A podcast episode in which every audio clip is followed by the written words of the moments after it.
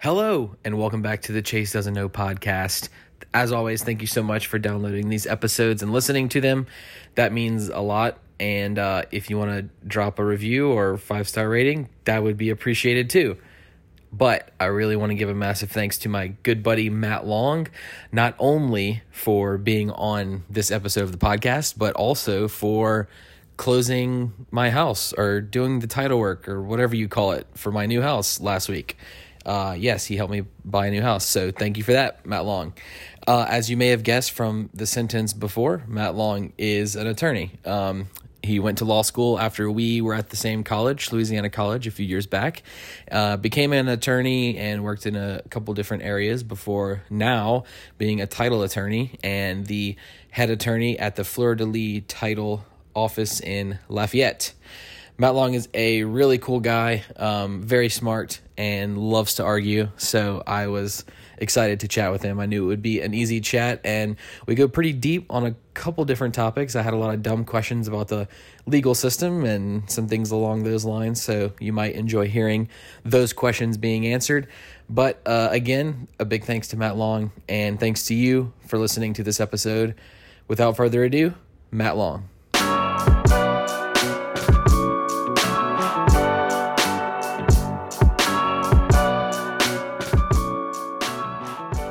We're talking about. I pushed record, by the way. We're talking about Matt Long uh, twerking on TikTok. They got tons of views. I mean, I thought that's what people did on TikTok. when I watch TikTok, typically that's what I see. Right. People twerking or people mimicking and doing voiceovers. So, are, so you're, are you a TikTok user? I, that's my that was my first TikTok video. How'd I do? Great. You're well on your way to stardom. That was my first TikTok video. I get sucked in like everybody else does, though. I mean, you can sit there and watch TikTok The, for the first time I downloaded it, I was just to see how it worked. I was watching videos, and then like 45 minutes later, I was like, "Holy crap, this app is amazing!" And because it just you just so easy to go through video after video. Yeah, I had uh, I was having lunch with a realtor this it was either this week or last week, and she was like, "I watch TikTok, but I set an alarm on my phone for 30 minutes. That's smart. When the alarm goes off, I have to get off TikTok. Otherwise, I mean, an hour will go by and you Yeah. won't even realize that you're on your phone. I have the uh, you know the screen time on your phone. I have Yeah. that on like my home screen now, so I can see Oh, throughout the day like how much time I'm on my phone. Do you just keep a running total of screen time. Yeah, well, it's just the app. You see. Yeah. What happens if you get to like four hours, Oh, five hours of screen time in the first day? That's usually like by 1 p.m. I'm at four or five hours for sure. That's my job. Oh yeah, Actually, that's. I guess that's an. What is the weekly report gives you? What an average your daily my week. usage? So my week right now, I'm pulled it up. My daily average is seven hours, seven minutes. You're making me feel better about my usage. But see that uh, 11 hours this past week is of YouTube. I always have YouTube on my in my car, just like Yeah. You know, not watching videos because I'm driving, Of course. but listening to videos. Eight hours of Spotify, but then seven hours of Instagram. But it's for, it's my job. I'm, I do marketing, so Yeah. it's I'm on it a lot during the day. But I had that on there because I do kind of get depressed whenever I see like five or six hours and it's like 2 p.m. I'm Yeah. like, Gosh, I need to stop. That's. I mean, that's what I've done all day. I've been on my phone all day. right. But the Sundays one, the Sunday one really gets me whenever it gives me my uh, my weekly report. Oh, and right, Sundays, like I already probably have the scaries anyways because it's Sunday, and then you hit me with that. It's just not how. It's just not what I want on Sunday. Right. so what is um I so all right, we I told you I didn't tell you what we were going to talk about really, but Nothing. I asked you to tell me what we were going to talk yeah, about, because we're going to talk about everything. so, um, but we could start with what you're doing currently because we're sitting in the office, uh, Fleur de Lis title in Lafayette, um, and you're a lawyer, which is super, you know, unfamiliar to me. That whole territory. I know most lawyers are douches and you don't like them and they're annoying, and you were always kind of a douche a little. Bit. I bit. didn't say that. Um, Your words. but it was like let's see i don't remember what i just remember back in, in college you always arguing about absolutely nothing and then everyone always saying that you're going to be a perfect lawyer and now 10 years later you're a lawyer um, so tell me like what you're doing right now but then i want to ask or i want you to walk me through law school and like what all you did and when you decided you wanted to be a lawyer and all that stuff Yeah. So, Fleur de Lis title. We're in the office. Um, it's on Camellia Boulevard in Lafayette. This is just one branch of, I believe we have 12 branches now, um, up and down Interstate 10 and 12. our corporate headquarters is in Hammond. Is that the strategy? Go up and down 10 and 12, open up new offices?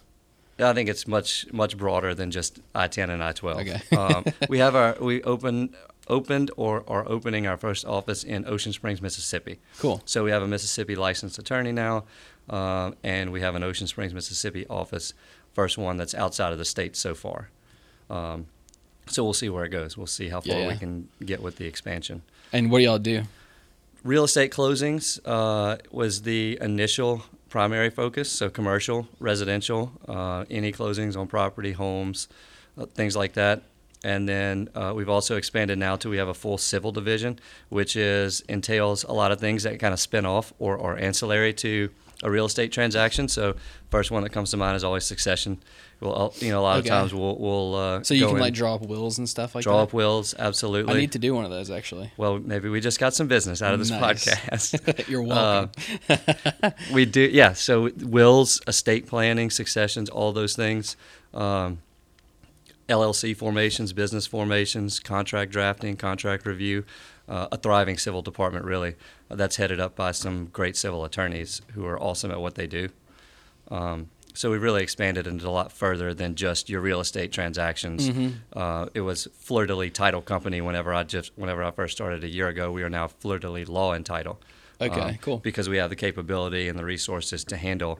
You know, we always say we want to be your lawyer for all of your needs, not just when you buy your house, Mm. but also when you get ready to do your will or whenever one of your loved ones dies. We want to be able to handle all those things, and we can handle all those things. So hopefully, people think of us as their first. So what are law. you doing every day? Is it is it mainly I- closings and stuff? Yeah, I typically so I manage the Lafayette branch, um, and am I'm gonna clo- I'm a closing attorney for the Lafayette branch as well, but also go out, uh, build relationships, get out into the market. Um, that's a big part of what we do because most of our closings and files are referral dependent. They come from real estate agents, they come from mortgage lenders, bankers. Um, so a lot of the day-to-day stuff that I do in addition to just to doing the closings because I like to handle all of my files and I try to do every one of my closings if I'm available. Uh, that doesn't always happen, but I like to be the one that's dealing with the real estate agent or the client. They sent the file to me. I like to be the one at the closing table that's it. closing the file, right? Right, for sure. And you're in real estate. You everybody likes goes. the everybody likes the call that they make to ask Yeah. somebody to help them that person to not pass you off to someone else. For sure, So- the continuity too. So Yeah, if yeah. they tell their clients, you know, uh, Matt's going to be the one that's handling the file. You'll meet him at the closing, and then I don't show up. What does that look like Yeah. for me? You know, I don't have time to make it to the closing. So uh, do the closings, do the marketing, build the relationships, uh, and also help the the office run and manage the office day to day activities as well, making sure that our files are uh, on track. So the new person that y'all just got over here is an attorney. Yes. Okay. He's an attorney. Um, he's got three years of real estate title experience. So he was working for a title firm down in the Houma Thibodaux area, Mhm. uh, and his his family's from Lafayette, or his wife. I think sorry, you might pull that mic a little bit closer. his wife's. There you go. Nice. This is some really I got to smooth put my, sound. my now. headphones on. We got to get real smooth. All right, Jordan Meissner is jealous of these I'll take it down a notch. microphones.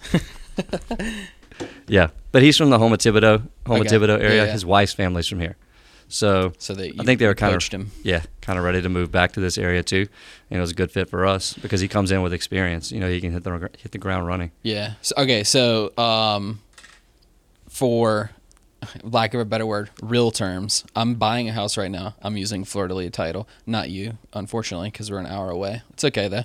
Uh, did you get a ref- referral, by the way? Did you get credit, or do we need to text Jared? Because Text Jared. okay, I'll text Jared. I already texted him, but you need to text right, I'll text Jared. Make sure Matt Long gets the credit for me. So that's how. That's uh, yeah. I mean, we we do we can.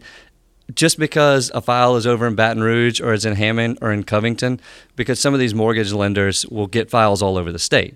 Uh, and just because I can still work the file from here, all of our everything we do is pretty much cloud based. I can still work a file Okay. in New Orleans. All right, so this so this is what I wanted to ask you. So like there's this whole process. Everybody knows like you find a house on Zillow, Yep. you like it, you go walk through it. All that makes sense to most people. They're like, "Yeah, I want to buy this house."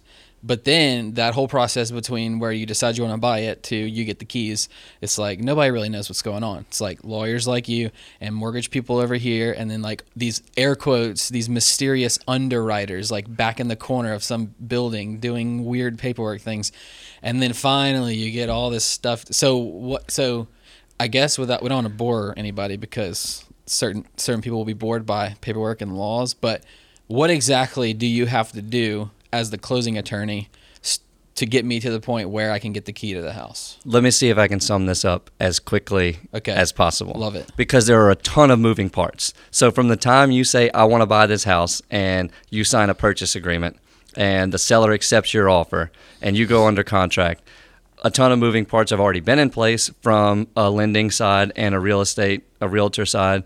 Um, but then you have a whole other set of moving parts that uh, are kicked into into play once that happens. So from the attorney perspective, what we're doing is gathering information on the front end and reviewing and looking at the chain of title to that property. Meaning, we want to know who bought it last, who Mm-hmm. sold it last. We want to track those conveyances back and make sure uh, that they've What's all been done properly. A transfer, so a sale. Okay. It doesn't necessarily. I say that it's not always a sale. It's a transfer. It could be a succession. Someone could have gotten it Or when they're donation or or donation. It could have been a succession. It could have been a community property partition if it came out of a divorce, something like that. So we want to know how the property was conveyed or transferred and if it was done properly. So if it was, and you track those back and make sure that it was done properly, then uh, we basically tell the lender, okay, we've checked we've checked the title to the property, it is clean, and here's the information for you to send to your underwriter. So once we once we give them that information as quickly as we can get them that information, then we get it back to the lender and the mysterious underwriters enter. Can you tell me who the underwriters are? Or is that- underwriters I are in- underwriters person? are basically investors um, for just calculating the Calculating the of risk, right. giving somebody money to buy a house. We're going to give you two or three hundred thousand dollars. We want to make sure that we've got the right interest rate, that we're going to get our money paid back. Okay. Uh, that they're not going to calculate any losses. So a bunch of it. nerds that like accountants went to school or whatever, and they're. I didn't call them nerds. You did, out in but the back, and always Yeah. thought. I mean, I'm f- obviously a lot more familiar with the process now, having Yeah. being an agent and working in real estate and all that. But always hear like the first time we bought our house years ago, our first house, uh, you know, it was like everybody just kept saying underwriter and under, but nobody ever knows who they are, and so anyway, it's kind of Yeah. like a people become more familiar whenever they do the process, I guess. But so what? Uh, so you go all the way back. If I'm buying this house and it's like 50 years old, you go all the way back to when it's built and see exactly like who bought it and sold it and however many times. And it all just de- it just depends. Um, so you don't always have to go that. you don't back. always have to go that far back. I mean, if there's been two conveyances from 1950 up until it's being sold or the last the seller bought it, then yeah, you go back 50 years. If that happened 100 years ago, then you went back 100 years. Um, So you just got to go back a couple times to, or a few times pretty much. to make sure. Can you see? I know. So the so who in who actually gives the okay that it's a like everything's up straight up and board. Whatever That's why you need an attorney. That is that's, That's what you do. Yes, that's what requires the attorney. Okay. To look at all of the legal documents that have been filed on that piece of property and to make sure that they've all been done correctly. So that it so you have to make sure it's done correctly, so someone later can't come back and say you don't really own this house Exactly. because of whatever. Okay, Exactly. so what's what's what's like? I'm assuming that 97 percent of the closings there you have all clean titles, right? For the most part in residential. Yeah, I guess clean is kind of I mean that's the word that everybody uses, but I mean you expect to find at least one open mortgage on most properties because the owner, current owner of the property probably hasn't mortgaged. Um, judgments pop up here and there that some of those owners have on them, whether it be credit cards or other things that have to be cleared out as part of closing. So um, those are some conditions that have to be met before it can be transferred. But yeah, I mean, most of the time you don't see you don't see anything that can't be cured. Most everything can be cured. It may take some some issues may take more work than others. What's like a common issue besides somebody's mortgage that Just you see? other judgments, credit cards, Oh, uh, like liens against it. liens, other liens against the property. Okay. Um, so those have to be resolved. those have to be resolved. Sometimes those liens can uh, outweigh the purchase price or equity in the house, and when that happens, sellers have to bring money to closing. That sucks. Whether they can or can't bring money to closing could be detrimental Right. uh, to a deal going through. Things They're like upside that. down. Upside down. Yeah. The mortgage alone may not put them upside down, but you know you get a seven eight thousand dollar credit card judgment on the property, uh, right.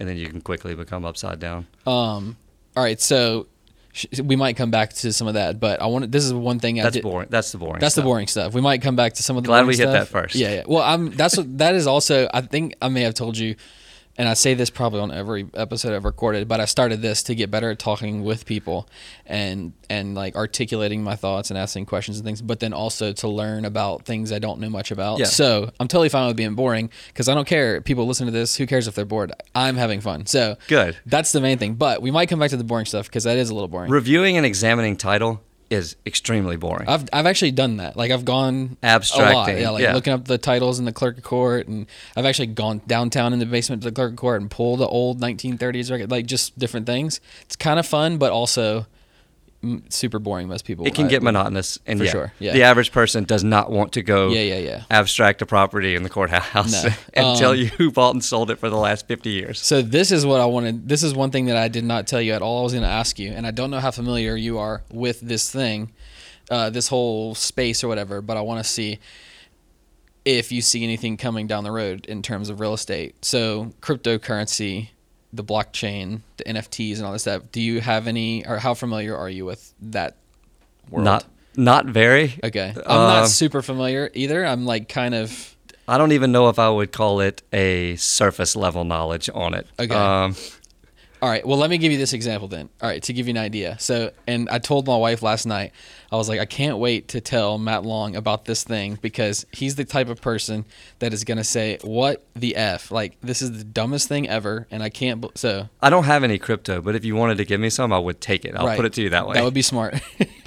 All right. So, I do have some cryptocurrency, but I, I knew that before you. yeah. before So, do you started have, do you own, uh, have you heard of NFTs? Yes. Okay. So, this is what I was wanting to ask. McKayla about. Maroney's selling one for like a million dollars right now. Is that the gymnast? resting bitch face? Yeah, She, and she's selling it for a million dollars. I think so. Somewhere, something like that. Wow, that's pretty legit. it's all branding though. That's why you got to keep TikToking. Um, okay, so NFTs, right? Okay, so do you know who Gary Vaynerchuk is? I'll try to explain this. People are gonna be bored. It's fine. Uh, I he- do not. Okay, he's like a he's basically uh, he's a biz, big businessman, but he's got a big social media personality also. Um, so he did an NFT I drop. know who he is. Gary V. Gary Vee, yeah, yeah, Yeah, I know Vee. him as Gary V. Okay, so Gary Vee. So he did an NFT drop a few months ago where he basically it's like child's art, but he drew these little characters, but it looks like a five year old drew it. And so he digitized the these arts and there's different versions of each one and different levels and different counts. So in total, there's ten thousand digital NFTs that he released to be bid, auctioned off, and bid on. So I got one of them for at the time when I bought it. Of course you did. at the time that I bought it, it was about two thousand bucks. So I bought this digital thing that doesn't exist in the real world. It's just a picture of a ram. I'm gonna show you a picture of it. It's a picture of a ram, and I paid about two thousand bucks for it. His so McKayla Maroney is selling her NFT. Hers, it's just going to be like a Picasso painting, right? Like somebody will buy a Picasso painting and hang it on their wall just because they, either they like it or they want people to think Right. that they're cool and rich because they have it. So somebody's going to buy hers for that exact reason, basically collecting it for future value growth. This one that I have is also it's all of that, but it's also a ticket to three conferences that Gary Vee's putting on for the next three years. So it has some tie to the real world. so it actually has real value. So the conference, right? The conference. So this is it. It's This is exactly what I expected it to look like. You know what I was envisioning before you showed me this? Uh-huh. Have you ever seen the Leprechaun video from Mobile, Alabama? no. You've never seen the Leprechaun Oh, video uh, the from Mo- leprechaun in the tree. Yes. Yeah. Have you seen the sketch of the yes, leprechaun? yes, that is yes. exactly what I was So envisioning when you. This it. is basically a ram that was drawn by the same person. Exactly. It's a RAM version of that. Perfect analogy. Someone should sell that as an NFT. Oh, absolutely. I wonder if it's public domain. Maybe we could sell it and make money off of it. Probably not. All right. So, so this has some tie to the real world, which is where I'm about to go with real estate, right? All right. But yes, this is my ticket to three conferences, and it, the conference apparently is only for people who hold these NFTs. So I bought it for two thousand dollars, and there's this eBay for NFTs, eBay for crypto. It's called OpenSea. I currently, like, as we're sitting here, I have two offers for someone to buy it for nineteen thousand dollars, and I just bought it. that picture. yes, this picture. I They're just bought bu- it. are they buying the tickets or are they buying the picture? Uh, you have to ask. Do you care? You have to ask them that. I don't know. And then over the weekend, this past weekend, last week, it got up to like twenty four thousand, and I bought it for two thousand like three months ago. And it's just this dumb RAM, right? Okay. And it's my ticket to to this conference. All right. I knew you were gonna think this was stupid, which is perfect. I love it. I also have this other one that because I was holding the RAM, they gave away some for free. This other project gave away NFTs for free. It's not coming up. I had to pay like sixty dollars to get it. Here it is. It's uh, just this digital picture of a avatar, right? I mean, that's a little bit better. It's like decent art. Yeah. Uh, but I have an offer right now for five hundred and twenty dollars for that, and I bought it for like sixty, three days ago or something. Okay, so the question is, that's NFTs, and I love that you thought that was stupid. Maybe I can I don't. you. Well, I just that. think I can. If you screenshot and send that to me, don't I have the exact same thing without the tickets to the conference? No, no, no. And so, right. Well, that's the key. And so, this is what I want to ask because you deal with chain of title every day, right? Yes. You have to go and look at this house on Main Street or this building on Main Street. You have to go into, you know, again, the air quotes, the official record, which is at the clerk of court in that jurisdiction, and find out who actually owns that based on the paperwork of them buying it from this person, then buying it from this person, and then the original person building it, right? That's the basic gist. So this RAM that I have, you right now could go to, and it's a little complicated, and I don't understand all the technology, but you could go to the blockchain, find my, find the address of this piece, this RAM, and see exactly where it originated, how many times it was transferred, what it was sold for, who owns it, and there's absolutely, you know, in theory, you could fabricate uh, titled documents to a piece of property in the real world. Sure. Uh, forge the documents. You get a dirty lawyer that can do, you know, stuff like that. This is incorruptible. There's no way to forge the ownership of this RAM. Until there is. There's no way to forge because of the, and again, somebody smarter than me would have to explain why. But you're you're that's you you I think you kind of have heard most of this maybe. Yes. And People listening are bored at this point, but who cares? And some of them have heard of that too. So the question is, can we do that? Can I buy my next house with the blockchain, or at some point in the in the future? Is there a way, from what you know, based on both systems, do you think that there's ever a possibility that those could come together? Oh, I think they could, but I think it, it, it would be, it would be quite a while before that would come together. Okay. Um, the number one problem I see with it is you would have to have a totally different type of expert other than a lawyer reviewing those conveyances, right? So I you have to I have mean- somebody that was familiar with blockchain to review it to go in and track those and track the sales or transfers of the NFT. Yeah, but I mean, I can. do your right average now. lawyer, right? But your average lawyer is not going to know that. But I think the average person could do it. So would it be? So would you? Okay. But I mean, I think it's like. It's uh. How do you Now I'm, like, transfer thinking the through a bunch of- cryptocurrency? So how does it get from one person to the next? I Because if have you're a- buying a house, if you're buying a house with cryptocurrency, that's what you're talking about, right? So let's say Well, it the house doesn't is necessarily the, the the money doesn't necessarily have to transfer on the blockchain in this case like because right now if i wanted to if you had a wallet an ethereum wallet that could hold an nft which is free to create like you could just go and create one right now you could send me your address and then i could send you this nft right now if i wanted to okay, and I, we don't have to actually exchange money any money. we don't have to exchange any money. I mean, that would be dumb for me because then I would just give you 19 grand. But, you know, so it's like you could, But if you're buying real estate, you have to exchange the money at some point. right, which would be for sure. I mean, I, I agree. With, but you could also, you could do that in cash or you could also do that on the blockchain. Yeah, I mean the problem is Oh, right at this. The problem is at this point you don't have any you don't have any laws to regulate it. Right. And you can't verify that money was exchanged. You know the law says that you have to have. Um, I mean the it, the property has to be transferred. Um, it has to meet certain form requirements. None of those form requirements include blockchain or Right. transfers. Well, that's what we have to get rid of. Yeah. So uh, yeah, exactly. So uh, I could definitely see in the future that you have when, once this, and I, I think you're right. I think eventually this will become very mainstream cryptocurrency. I don't know how long it's going to take, but I think it will. Then at some point, laws are going to have to be rewritten. I mean, we still have very archaic laws in Louisiana. Mm. Uh, not to say that your form requirements on a cash deed is archaic, but you don't. We don't even docu-sign those those documents right now. You can't even electronically sign those at this point. you can't point electronically sell a, a house cash deed. No, you cannot electronic. You you've got to come in and sign the cash with deed, ink and sign the cash deed. and you and you have to sign the mortgage. Interesting. Now we have remote notary requirements that have came about since COVID, um, which I don't really need to get into, but it still requires someone with preferably a blue pen to come in Yeah. and sign those documents, and they can be notarized remotely or uh, via video, but they still have to be wet signed. So we haven't even gotten to the point where you can DocuSign those yet. Interesting. I didn't know that. I thought that you could DocuSign for uh, everything. Not the deed, not the mortgage, uh, and that some of those, some of the lenders, most lenders are going to require mortgage and the note to have blue ink on them. Interesting. We can we can uh, electronically file documents in Lafayette Parish and many other parishes in the state.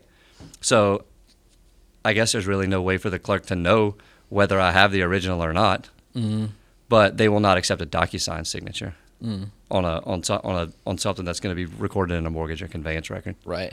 Yeah, that is. Uh, I mean, that's always the So you'd have to have an huge hurdle. entirely new set of laws Right. to be written. which is a pipe dream. and we know that the legislator does like to write laws. So That's I just don't know that they like to write those kind of laws. Right. Yeah, that would seemingly take a lot of their power away too. You have a if you have that.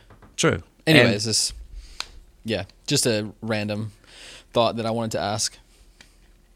I think I I mean I could see it. I think it's going to take other states that are more progressive than Louisiana in terms of those things Yeah. to lay out a model before we would ever get there. Right. And we would probably still be last to get there.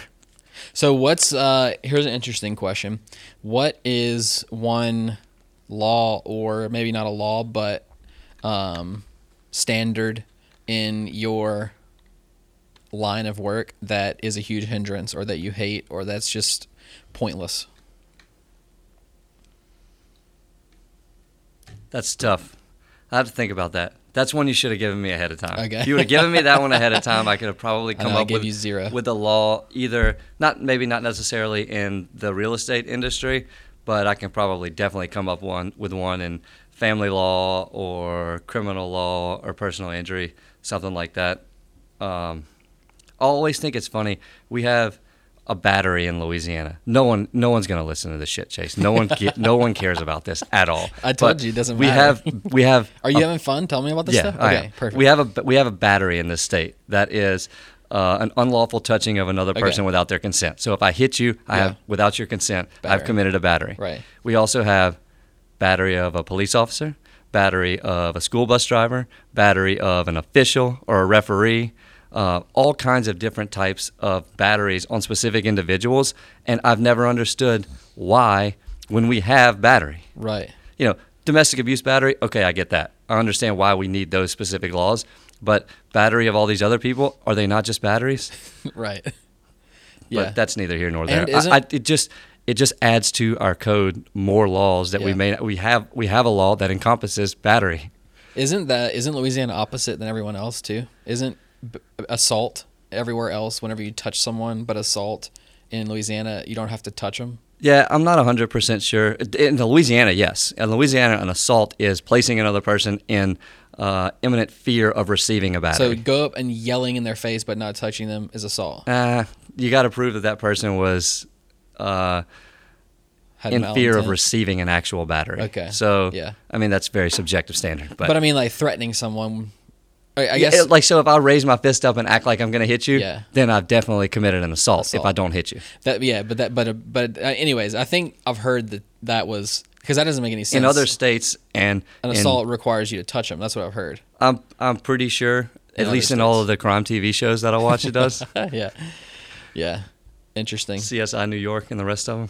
But yeah, Um, that is that is weird. That yeah, I think that's pretty dumb too. I think there's battery of spe- specific people when you have battery that covers right. everything. But I'm sure that some judge somewhere made some decision that then they created the law because of precedent or something, right? Well, if you batter a referee at a baseball game because or an umpire Yeah. because you are upset about his call, Right, can't you just charge that person with battery? right, I mean, you can't batter a referee just like I can't batter you. I get it. We, Right. You can't you can't just go up and hit somebody, whether it's an umpire or a referee or a stranger on the street. right.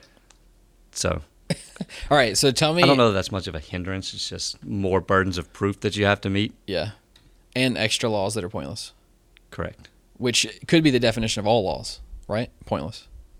Potentially. I'm joking. Um, all right, so uh, after college, so what year did you graduate from Louisiana College? We went to Louis- ba- background for people who don't know. We played baseball at Louisiana College for a, yeah, like a year and a half or two years. You're a couple years older than me, and then I transferred out. But you finished at Louisiana College in what year? Finished. I graduated in 2010. Okay, and then went to law school. Went back to Monroe for that was uh, spring or summer of 2010. I didn't start law school until the fall of 2011. So Okay. the the 2010 fall, I wasn't enrolled, and Got I it. worked for I don't know nine or ten months or so Got up it. in Monroe doing some marketing. And then where did you go to law school at? I went to Southern University In BR. in Baton Rouge. Nice. So what's the I guess I don't know anything about law school. So do you go like what did you want to do when you started law school? What was your plan? I, I don't know that I really had necessarily a plan other than be a lawyer. Okay. you you already mentioned this whenever we first started. Yep. Like I, I I don't I don't feel like I do this anymore. But Really? in undergrad and certainly in high school, I had a tendency to argue with Mm-hmm. people and teachers specifically. So I would get that all the time. I mean, you love to argue, you should go to law school. Then I got to law school, got out of law school, became a lawyer, and I'm like, I don't really like arguing all day, every day with other attorneys. Mhm. You know, so you hear that all the time. People say, "Oh, you love to argue, you should go to law school." But there are plenty of lawyers out there that don't sit in their office and argue with people all day. It becomes exhausting at some point, and it actually becomes much more economical to resolve issues uh, civilly rather than just argue all the time. I guess I started to learn that in my older age. You're so wise. back in the L- back in the LC high school days, thought it was all about just arguing. arguing for Um, arguing sake. But yeah, I wanted to do trial work, to be in the courtroom, to argue, question witnesses, cross examine witnesses. I still love those things. I loved being in the courtroom. I did that for four years uh, when I got out. But uh, that's that's pretty. I, I wanted to do that when I was in law school. I just didn't necessarily know what area. Mm-hmm. Um, thought I wanted to do some family law, some criminal defense, personal injury, just kind of your general practice areas Mm-hmm. that most of uh, your everyday practicing attorney are going going to those types of cases that they'll handle. Cool. So, all right, uh, I'll ask this because I know you'll give me a straight answer. Uh, is is law school super tough? Like, is it real hard to be a lawyer to like get your law degree? I don't think so. Okay. I, I didn't think so, and I still don't. and so the bar was the bar super hard. Yes. It was super hard. Yes. Okay. Well, give me the quick explanation of what the bar exam actually is. Let me. I'll get. I'll give you this quote first from my old boss. I clerked at the attorney general's office and worked there once I got out of law school for the first year. And my boss there, when I was taking the bar, or I was waiting to get my bar results, I'd taken the bar exam, and he said, the bar exam, and he had been an attorney for uh, probably 30 years at that point. I mean, a long history, a trial lawyer, a criminal lawyer in Orleans Parish, done it all, seen it all in the realm of criminal defense. And he said, bar exam, top three toughest, one of the top three toughest things I've ever done in my life. I don't know what the other two are, but I know that the bar exam is in there. Dang. And I would agree. Yes, the bar exam is that bad. I didn't think law school was all that bad. At times, whenever you're studying for finals, you know. Yeah. But I mean, straight answer: you can cruise up until a couple of weeks before finals, buckle down, study for a few weeks, knock your finals out, Right. and then go back to it. So the bar exam is is it one day or multi day? it's a week long, three days. So you have a So- Monday, Wednesday, Friday with a break in between. And then there's how many? Eight like, hours a day, Eight hours a day of testing. somewhere uh, uh, approximately. around there. Yeah, So you sit down, they give you a sheet, and you go through for eight hours. electronically. Oh, Um, it's electronic. Yeah, uh, we it, you you're typing all your answers on the computer, so you have So it's a lot of uh, uh, essay answers. almost exclusively essay up until about two years before I took it. So somewhere in the 2012 2013, they started adding multiple choice to the bar exam. Ah, okay. I actually hate them. Most people hate them because we're lawyers. If you ask me a question, I'd like to be able to explain my answer. I may know the rule of law and I may analyze it differently than your multiple choice answers. And if you only give me one choice, it, it just it puts people in a pickle to try to answer multiple choice Wouldn't that make hypos on the bar exam. Wouldn't that make everything so much easier if it was just multiple choice? Why do you have to answer I- an essay? Well, I think they're more difficult to answer because I've got four choices, right? Two of them are probably way outside of what the real answer is. Two of them probably could be the real answer. Um, it may not necessarily be wrong because I pick one and you pick the other. Mm-hmm. You know, I just may come to a different conclusion at the end of my analysis than you did. But the bar exam is really about do you know the rule of law and do you know how to apply that rule of law to this set of facts? We don't really, they're not necessarily as concerned with the conclusion that you come to because you can go ask 10 lawyers the exact same question and you may get 10 different answers. And the judge may hear a same one judge may hear the exact same set of facts and come to a different conclusion than the next judge. So multiple choice to me kind of just locks you in to one answer when I may know all of the things that it requires to get to the conclusion. We just may come to a different conclusion. So what is so? Because to me, you can tell I'm not a big fan of the multiple choice I can portion tell. of the bar exam. So, the, so is there one correct answer for the multiple choice questions, I'm not sure or because can you we go back really- after and say, actually, you told me that D is the correct answer, but I think actually C is the correct answer because of this and this. I, I mean, I never saw. I, I saw my bar results just in terms of percentages. Uh, you don't typically get them. They're not. They just tell you whether you pass or fail. So you don't get your score. Uh, okay. um, and you don't get to see the right or wrong answers on the multiple choice. And I think a large portion of that is because some of them will be reused on the next bar exam, so they don't put the answers out. Otherwise, you could just easily memorize the answers Right, for a multiple choice That makes sense. That's good. We got we need smart people to be lawyers. All right. So the explanation that you just gave on everything was great because while you're telling me this, I'm thinking the whole time, this doesn't. This makes me like the legal system less because there's not a clear cut answer to things. It's like it's just all the gray areas. You're just living in the gray areas f- for all time, which could which I guess could be good because that means that you have to have some proof to why you're coming to the conclusion. You have to like explain the process, but then also if somebody can have a totally different take on the same exact set of facts, then uh, it's not you might not have a very good outcome. That's correct. And a lot of it, that's a lot of times you'll hear people when they say you're taking a risk going to trial. That is the reason that you're taking a risk going to trial. So if it's a jury trial, let's just let's not say it's a jury trial. Let's just say it's a, a bench trial or a judge trial. You may know what a judge's tendencies are, but you don't know how that judge is going to analyze that same set of facts. He may not agree with you. He may agree with the other attorney who's come to a different conclusion. There's two different sides to look at every single issue, right? Does that make you excited or scared? cautious, maybe a better word. Okay. Because if I have a client that comes in, and this is all, th- this is not exactly real estate. In the real estate questions, you are going to have two answers just like that. But Yeah. you know, when I was doing uh, just general civil practice and criminal things like that, you know, you have to make your clients aware. Here's how I see it, but let me tell you how it can also be analyzed. And here's a different conclusion, which is not a great result for you. So you have to weigh your risk there and determine whether you want to roll the dice with a judge or a jury, not knowing what conclusion they may come to and knowing that it may be different than my conclusion. So that's why they make so many deals outside of court. that is why they make so many deals. That's one of the reasons they make so many deals outside Right. of court.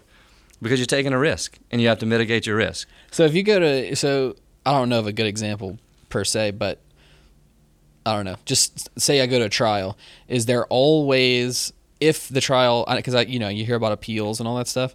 Is there always a way to appeal? Can't you appeal forever until it goes to the Supreme Court and of if you get accepted and that's the final answer? Like what if because if you go in don't get the answer that you like and you think that it's the wrong conclusion, then of course you're going to try to appeal uh, to get it reevaluated. Is that always an option?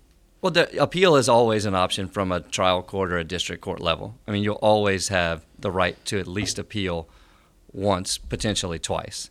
Uh, even if you're appealing to the Louisiana Supreme Court, so let's say you've got a you've had a trial, judge ruled against you, you always have a right to go. And if you're in you know Lafayette, you're going to go to the Third Circuit Court of Appeal, which is over in Lake Charles. You have a right to go to the Court of Appeal and have a three a panel of three judges review your case and decide whether the trial Oh, court so was correct or deal. not. Okay, yeah, got it. panel deal. Got it. You have a right to send a writ to the Supreme Court, but they don't all, they don't have to take it. So they only okay. take a certain It's like number. an application. So y- you can't just appeal forever. There is a finite number. Uh, I mean, crafty lawyers come up with ways to appeal new issues and get back into an appeals court Mm-hmm. and drag things out for quite a while. But there is a point where we say, okay, there are no more appeals. This is this is just the answer. Right. Okay. you have so, to accept it. so if there's uh, if all that's all that's true, uh, previous to the appeal question, uh, whenever you were given the explanation of the different answers and coming to things, so uh, seems like if you're always in that thought process of, you know, here's the facts, but here's the conclusion. Like, what is the motivating piece of that as a lawyer? Is it the facts motivating you to have an answer, or is it how am I going to make these facts come to this conclusion for my client, or is it are you trying to find the best conclusion? Like, what exactly is the motivator? Well, I think it's probably a mixture of all of those things. Uh, I mean, any lawyer worth his salt is going to be taking a set of facts and trying to, I don't like to use this word, but it's probably the best term to use, manipulate the law to fit that set of facts. Otherwise, you're doing your client a, a disservice if you're mm-hmm. not. Mm-hmm. So, I mean, most of the motivating is this is the client that came in, and ultimately that client is paying you to represent their best interests. So, the motivating factor is to get the best outcome you can with that certain set of facts, you know, with these laws Okay. um, the results to the client should be should be the number one motivating factor. Okay. And it, that's that's that all kind of depends on the type of, of case that you're handling, right? Yeah. But if somebody comes in and pays me for my legal services, my motivation is to make sure that they get the best outcome they can. You know, it may not be it may not be the outcome that they walked in and thought they were going to get, but we can still get the best outcome possible.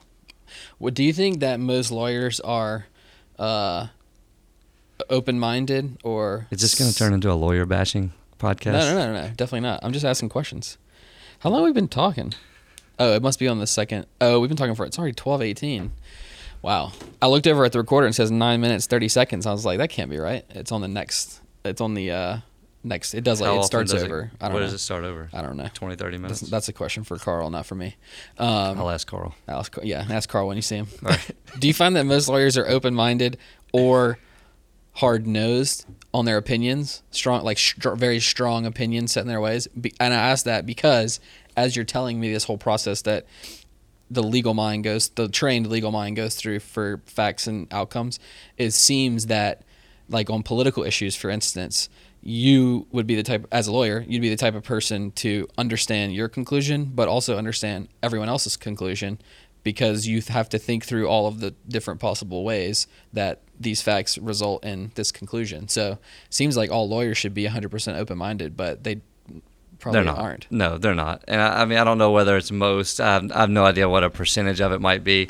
Uh, you're trained to look at both sides of the argument in law school. That's the whole. That's the whole point of law school. Part of it is teaching teaching you how to think like a lawyer, and thinking like a lawyer. In my opinion, maybe people out there may not agree with this. I believe is seeing both sides of the issue or the argument every time. If you're not looking at the counter argument that's coming, then you're not preparing as best you can for whatever case it is. Um, so I think that yeah, lawyers should always have an open mind when it comes to these things because you never know how someone else is going to look at it. Yeah. I mean, their life experiences, their perspectives may shape the way you know they view this issue differently than you, and they may be steadfast in their opinion. Just like you know, I may I may understand where they're coming from and still disagree. I mean, I think I'm right. Typically, I do think I'm right. Of course. Um, but yeah, I, I think if if you would consider that open minded, I think you you should yeah, yeah. be able to look at things and understand at least where why the other side is taking the position that they're taking, Right, Other okay. than just they're being paid by the other by the other client. Some people, I mean, again, I, I only know like one or two lawyers personally, like you being one of them, and we haven't hung out in years, but uh, there that there is that whole always that stereotype of like the sleazy lawyer or whatever, and doing, you know, no actual principles, but just following the money and things like that. But sounds like from experience and training that I mean, people are who people are. Like everybody's different, and everybody is not perfect. But uh, sounds like the training and everything that you go through, the super rigorous training, including the bar, is a good filter. Yeah, to I think it is lawyers. to an extent. And I actually, I I've never, I I've always had a problem with the stigma, especially since I got into practice and dealt with a lot of other attorneys daily. I think the vast majority of attorneys are, you know, straight laced. They do the right thing. They advocate vigorously for their client. I mean, there are plenty of lawyers in the in the profession, yes, um, that just got a law degree uh, and barely skated by, barely passed the bar, and there's plenty of those out there too. but the the most of the lawyers that I dealt with around here in my daily practice were generally speaking pretty good people. Uh, didn't participate in the the sleazy stuff that you Yeah. hear about. Yeah. I mean, I, I I just I didn't see it that often. Got it. So it happens, yeah. It's definitely out there, Yeah, but I don't think it's uh, near um, what you know people would have you believe. right, that- like uh, like Saul. What's the? I forgot his name, but uh, Saul Goodman. Goodman. That's right. Saul Goodman. It's I all just good, man. Yeah, I watched like the first couple seasons of uh of the Better Call Saul. Yeah. Uh, but then I fell off. Of course, Breaking Bad was amazing, but um, he's uh he's exactly what people think of. That is- generally speaking okay, when they think of a lawyer. se- sleazy lawyer. I yeah. think that and I think a lot of that well yeah, a lot of that comes from they don't see what lawyers do on a daily basis and don't see what the lawyers are doing behind the scenes, Mm-hmm. which is always tough trying to explain to someone, you know, what's going on behind the scenes when they're not there witnessing Of it every course, day. yeah, yeah, yeah. So, do you have to love reading to be a lawyer? Like, do you carry around? Well, not now because you're doing a different type, but Yeah. in civil, were you carrying around like briefcases and rolling files and just You like should. I mean, well, of paperwork? not I don't know this. Yeah, we carried around a ton of paperwork all the time. Um, and you should like reading because laws are ever changing, and you need to be reading pretty um frequently to keep up with the changing laws. They're probably something's going to change every year that the legislature goes into session, especially in terms of family law and injury and criminal defense. So you should, yeah, you absolutely should be. We're required to do continuing education, but I mean, part of that is you should be reading uh, the new the new laws that are coming out and Yeah. what effects that they're going to have. And I mean, let's face it, no lawyer sits there and knows every single law. So when an issue comes in that you may not be familiar with, Mm-hmm. You you, have to go to the research it. case law. Yeah. Yeah. You got to go you got to find the law and then you got to research the case law and see what opinions are out there and see how it's been ruled on. So yes, in a general practice setting, you have to enjoy reading a lot. What is your favorite book that you've read ever read, or one that had the most impact on you? I can tell you the I don't I don't know if it was my favorite one that I've ever read. The one that sucked me in more than any book I've ever read was the Da Vinci Code when it first came out. I remember reading that while I was at LC mm. on a road trip. I don't, we didn't go that far. I mean, it was probably a five or six hour road trip. Can't remember where we were going. Out to West Texas, like we mm, always did. Yeah. Finished it to and from on the road trip with, and that's with you know how our bus Right. trips were. That's with people yelling Yeah. with with Laverne yelling in the background. put on a movie. Yeah. And the terrible movies. Yeah. blazed through that book. It just sucked me in. I, I don't know why. Mm-hmm. And it's not like I, I haven't, I've, I don't know that I've ever gone back to it since, and I don't even think the movie's that great. But the book sucked me in.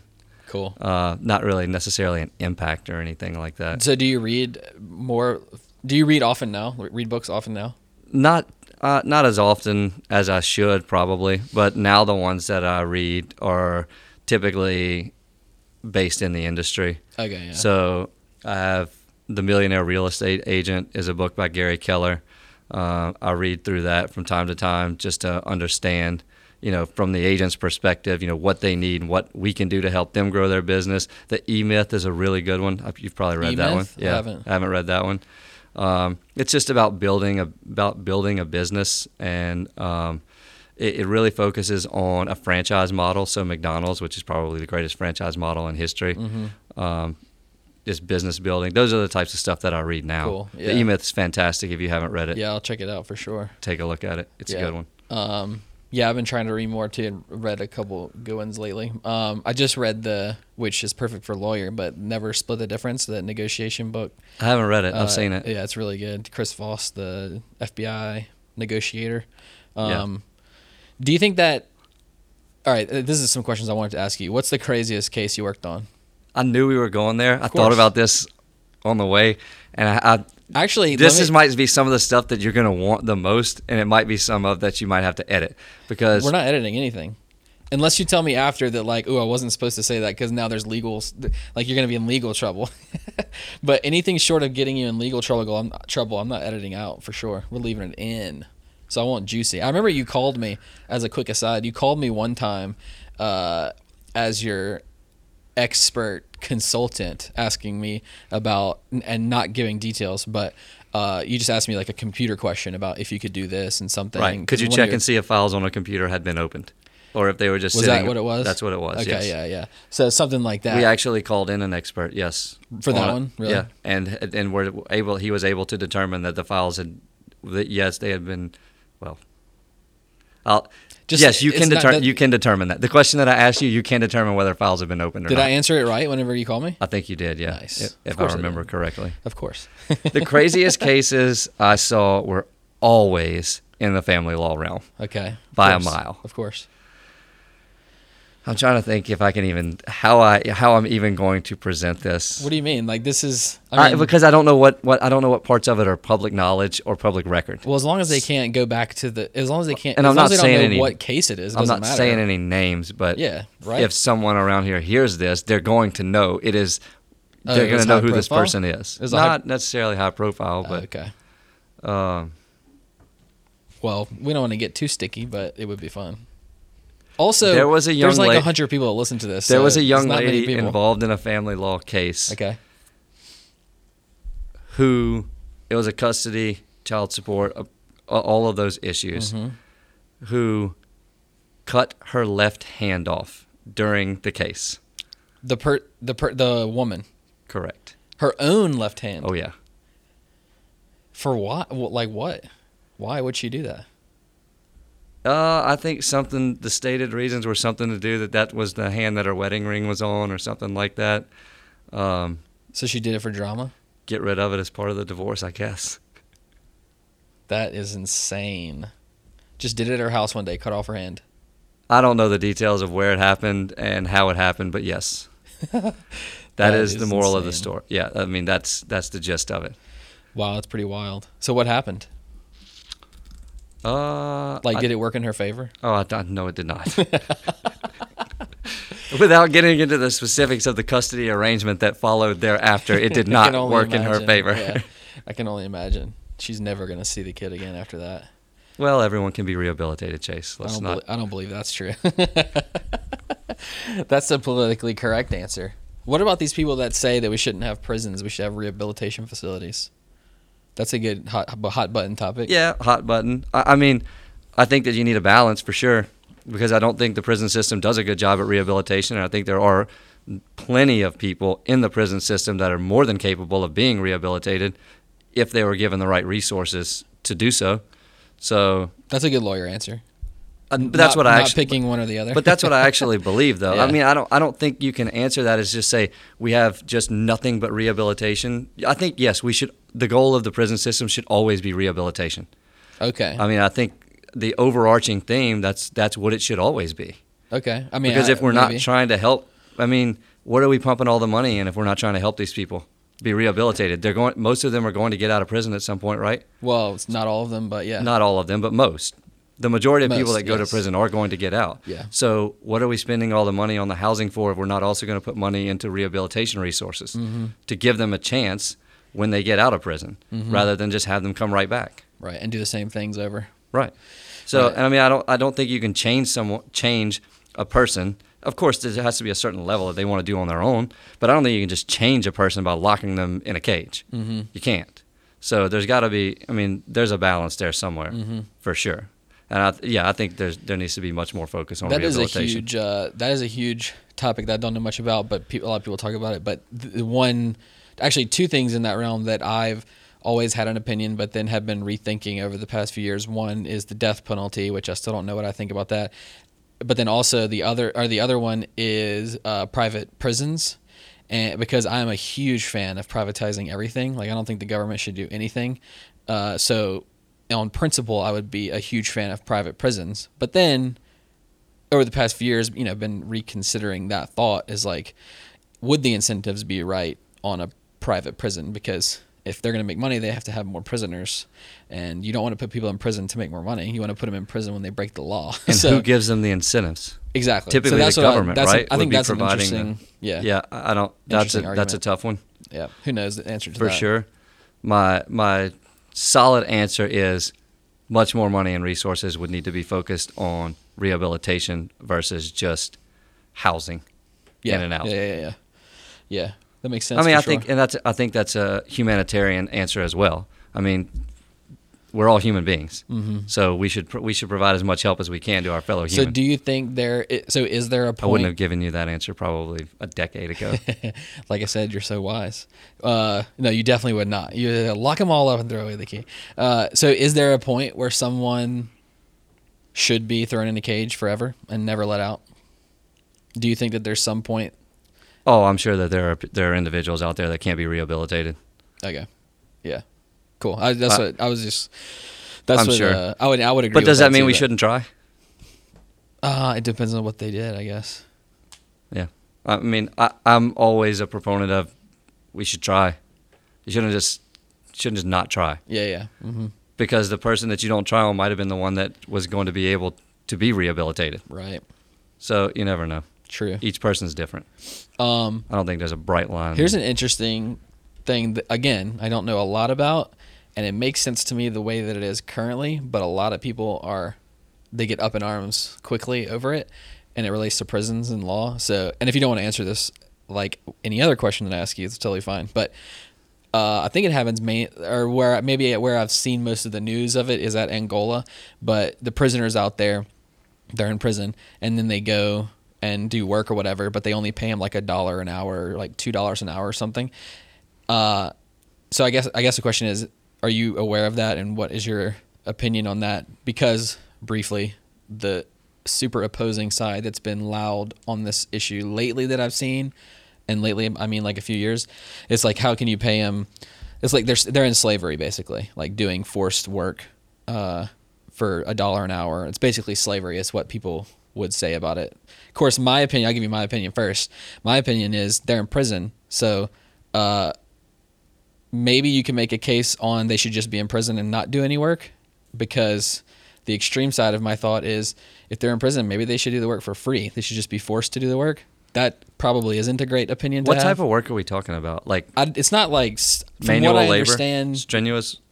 it's not like out in the sun digging ditches like in the actual slave times but it's not sitting in an office doing stuff. I mean i don't know what the work is exactly. I think it was the principle of they're only making a dollar an hour. But i'm saying but my first opinion on this and i still don't know my official opinion on it for people listening don't hate me uh, it was like i mean they're in prison. Like they're they have a chance to make a dollar an hour or three dollars an hour. That's great versus them sitting in a cell all day every day doing nothing. Or I mean, isn't that don't they make isn't that where license plates are made? Don't they isn't that what the Angola prisoners part of their job is to do that? I That's don't know. outside of my area of expertise. Okay, me neither. I have no me, idea. Me as well. So maybe that we'll take this whole thing out because I don't know what I'm talking about. But and if I you mean- don't want to answer the question, but I mean, I would think if a person who is in prison has the option to get out of their cell and go work, and they want to exercise that option, then uh, by all means, exactly let right. them. Right. Um, I didn't. I, I, I'm not aware of the the payment or the money scheme Okay, or yeah. any of their wages, anything like that. I- mean, Yeah, I mean, I, th- I think that that's that's what I that's kind of the this. I mean, exact, I think that could be a good answer for. You're right. Rather than just now, if someone has reasons that they can't be out there and that the manual labor and they, you know, they're Right. that's not. Again, I mean, these people are in prison, but they're not animals. Right. They're not. So if if you can make their time a little bit better while they're there and have them work at the same time and they want to do that, why not? right. Yeah, for sure. That makes sense. Yeah, I'm not exactly. I guess Until it becomes detrimental, then I wonder. know. I wonder if it is forced. Maybe that because if that's the issue, then that again, it's like. But again, my disclaimer is, and uh, this is a good disclaimer for this entire podcast. I don't really watch the news that much anymore, Yeah, which is like the exact opposite of how I was whenever we were in undergrad together. I was Right. always watching the news. right, Now I hate turning it on. right. I mean, it's just about views and eyeballs at this point, That's right? so That's every news anchor out there is trying to get their viewership up. So here's a, an, a related question, and we'll just bank on the prison thing with that we don't have enough information, and especially me. I don't. We're know. idiots. I don't know. What I'm- We're I don't idiots. what We don't know. I don't know what I'm talking about. Uh, so here's a question because I don't watch the new air quotes news, but I listen to podcasts and watch a lot of clips on YouTube and like political current events type things. So how so do you feel like you're left out if you're not constantly consuming that because currently i'm struggling i need to not constantly consume it because it's so depressing and annoying and all of those things but then i'll feel like i'm missing out on stuff or i don't know the latest Yeah, to an extent, I would agree. Like I can feel like I missed out, but if you present me with, you know, I may not know exactly what is going on in the news, but if I feel like if you present me with the issue and say, "Hey, this is what's going on. What do you feel about it?" I mean, I feel like you or I or any of us, you know, we probably have enough knowledge to at least comment on the subject. Right, like you just did. Yeah, I mean, I, I, I don't, no, I don't think I have to fight. If I kept up with the news every day, Chase, I would be a depressed individual. Good to know. It's it's just it's impossible. And I mean, I Yeah. do. I read like I'll read Twitter and I'll look at Twitter and see you know because all the headlines are always tweeted out. You Mm-hmm. know, the major news stations are tweeting out headlines and things like that. So, I mean, it's it's good to at least keep up with what's going on. But I know what's going on. It's hard not to know what's going on right now. That's true too. you don't really have to look too hard or consume too much to know what's going on. That's true. And then the more you the more you consume, the worse it's going to be for your state of mind. okay, I don't. So I'll I don't know that if that's advice. A, I don't know if that's a good answer or not. that's a great answer. Basically, stop doing what I'm doing. I can form my own opinions without watching the, without watching and reading the news. But there's a certain extent you're right. I need to know what's I need to know what's going on, but I know what's going on. Coronavirus. That's right. Coronavirus. Do you want to talk about coronavirus? oh God! I just said we sh- you should stop reading so much of the news. then you asked me if I want to talk about it. You're right. Um, all right. What is uh, so you you told me before we started you uh, have been married for three years, and I just found out right before we started that your wife is a lawyer. She is. What kind of law does she do? She does personal injury. Can I give her a plug on this podcast? Of course. She works for Laborde Earles, um, injury attorneys here in Lafayette. Uh, they're a rapidly, rapidly growing injury firm too. Um, but yeah, all personal injury, auto accidents, um, primary. I would say primarily auto accidents, but workers' compensation too, um, slip and falls, any any injury Got it. So what? Uh, due to no fault of the plaintiff. Right. Is that like a common thing? That sounds like a lawyer line. Uh, not really. Just- it's never their fault. Uh, Just wanted to be clear. uh, so what is it like uh, in your house between two lawyers trying to have a relationship? This is the. I mean, we this argue is the fun question. sometimes, like ar- like lawyers argue. We don't. I mean, we we talk about. Do y'all? Here's Really? here's the question. When you argue, go back to this. But when you argue, do y'all ever yell, or do you always calmly articulate your points? Usually, one of us just stops and just leaves the argument. like, Okay. like I know she's not going to give in to my point of view, and she knows I'm not going to give in to her point of view. Okay. So usually, one of us just quits. All right. If that works. So how do you resolve it? Well, are we talking about like serious issues, or are we No, just arguing about a case or something I like mean, that? just like uh, because I because you know, you're like if I see it, to if she's a- layman, you're an expert negotiator. So somebody on the outside looking at two people who are expert negotiators being married, it's like that's got you always have to be arguing about something, right? like if we're negotiating where we're going to dinner tonight. yeah, like how do you even decide that? She typically wins the she typically wins the dinner argument. Okay. So you got to pick what fight you're gonna fight. Yeah, to the end. exactly. Yeah. Yeah. I don't know that we. I, I don't know that our our. I don't know that I, we argue like I would argue with another attorney. Mm, yeah. Yeah. Okay. That's good. Sometimes, sometimes I'll get into some cross examination mode, try to ask her some leading questions. For it fun. just pisses her off more, so I'll quit. Cool. Um. We, it is. Uh, what time is it? It's twelve forty. No, I was looking. I, I got a text message from Her. actually. It's from her little sister was asking us both last night if we could pick her up from a party. We're in that. We're in that. We're in that state. That's how old we are, Oh, Chase. nice. So she asked us last night if we could come get her and a couple of her friends from a party, and uh, I never heard from them, even though I kept my phone on loud all night. And I asked them if they got a ride home at like Mm-hmm. midnight last night, and it's twelve forty, and she just said yes twelve forty because kids wake up at twelve forty in the afternoon. Gosh, Ah, you man, forget that. Like, wow. We actually went for a trip last weekend because my wife we're about to have another baby in October, so we went. Congratulations! I didn't you. know that. Yeah, so we went. Uh, we left our baby with grandparents and went on a trip last weekend, like a baby moon or whatever. But uh, the Friday night and Saturday night, I stayed up till like two a.m. and then slept till like 11, 10 or eleven, and it was so amazing, and then also so weird because, you know, when you're older and or have kids, then you, you don't sleep past seven thirty or seven No. ever. So it was pretty glorious. I forget the days when we would like sleep till eleven or twelve o'clock. But Yeah. I mean, all kids that age do it pretty much. yeah. I mean, kids are not waking up at seven o'clock in the morning, Right. except to go to Plus, school. they have workouts, yeah, unless they have workouts. and then sometimes they sleep through the workouts. I did that once. Should have slept through less workouts back then. Huh? Should have slept through less workouts back then. Oh, right. Yeah. Yeah. You talking about working out? That's another thing I need some advice on. What's so great about CrossFit? Why do you love it? Am I going to be called part of a cult if I answer this? That was my next question. Um, How could you be like? What kind of seances do y'all do after the workouts are over? we all we sit in just sit in a circle, light candles, um, chant what our scores were to the workout, and call each other up and like you know you're given certificates based on how well you did. It's And like then- all timed, right? Yeah, it is all timed. Okay. I'm kidding about the seances and the I don't certificates. think you are. Uh, I, I mean, I like the I like the people there. I like the community. I like how the, the idea of I show up, the workout's already written for me. Uh, I have my we have a group. Of, I go to five thirty in the afternoon typically. Uh, it's usually our, same crews there every day. You're working hard. You're sweating. You're getting after it with other people who all have a similar goal of being healthy and being fit. hmm I mean, it's just a, it's a good. People say that all the time. It's the community, which is what also people say. Oh, you're in the CrossFit cult, but I mean, it is. All it's. I mean, when you get a bunch of people together that are all focusing on the same goals and just trying to get better and better themselves and encouraging one another, and the workouts are hard. They're difficult. So, I mean, if you can, like this morning when I went and I I do a 40 minute workout. If I can get through that, I mean, most of the most of the stuff that's going to be thrown at me today is probably going to be easier than that. hmm So Has this podcast been easier than that? no, nice.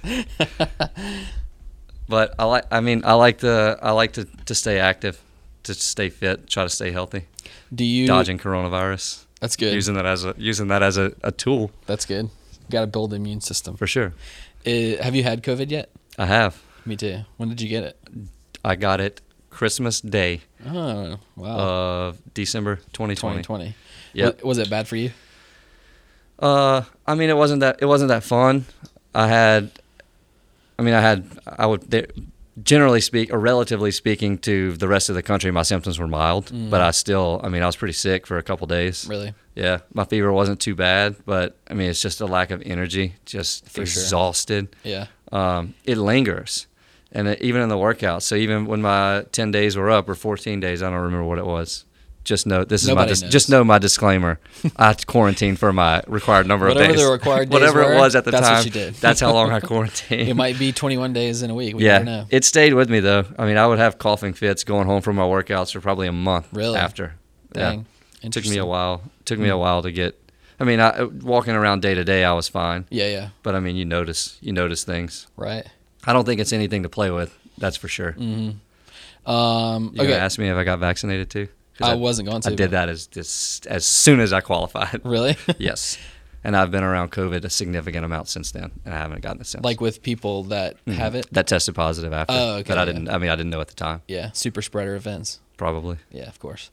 won't say where they were. Here's a question. hosted it. Here's a question. Give me your. We won't go into the hot button thing that you said we sh- that we might.